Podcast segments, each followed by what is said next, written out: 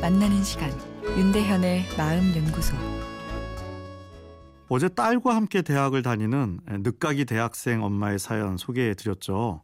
술에 취해 토하기까지 한 딸을 보고 속상해 핸드폰 정지든 벌을 주긴 했는데 자녀의 행동을 변화시킬 수 있는 다른 대안은 없는지 물으셨는데요. 상대방의 행동을 변화시키는 전략 중 가장 일반적인 방법이 직면적 소통입니다. 말 그대로 상대방의 잘못을 직접 지적해 자신의 문제에 직면하게 하는 것이죠. 앞의 사연처럼 핸드폰 정지든 벌도 함께 활용하게 됩니다.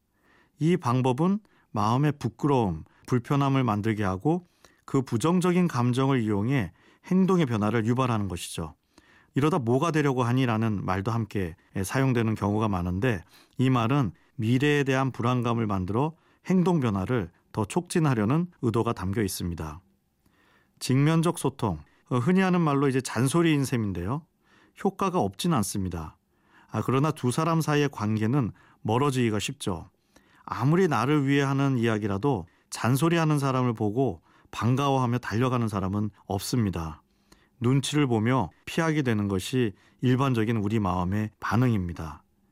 아, 그래서 반복되는 직면적 소통은 시간이 지날수록 효과가 떨어집니다. 내 이야기가 상대방에게 영향을 주려면 상대방이 나를 좋아하고 신뢰하고 마음을 열어주어야 하는데 일방적인 잔소리는 오히려 상대방의 마음을 닫게 만들기 때문입니다. 그리고 잔소리는 그 자체가 체벌의 성격이 있어 벌을 받았으니 내 잘못도 탕감받았다는 느낌을 주게 됩니다. 변화의 동기가 줄어드는 것이죠. 잘못한 것이 있는데 상대방이 그냥 지켜봐 주거나 안아줄 때 사람 마음은 복잡해지죠. 사람이 나를 깊이 이해해 주는구나 하는 뭉클함도 찾아오고 신뢰감도 더 커집니다. 아, 그래서 어려움이 있을 때 더 오픈하고 도움을 구하게 되죠.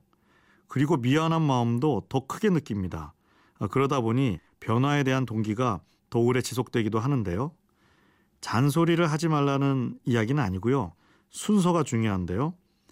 잔소리하고 안쓰러워 안아주기보다는 자녀가 잘못했을 때 먼저 넉넉한 마음으로 다 커가는 성장통이라며 웃으며 꼭 안아주고 그리고 상대방이 마음을 열었을 때 요런 건 바뀌었으면 좋겠다는 메시지를 쏙 던지는 것이 더 효과적입니다.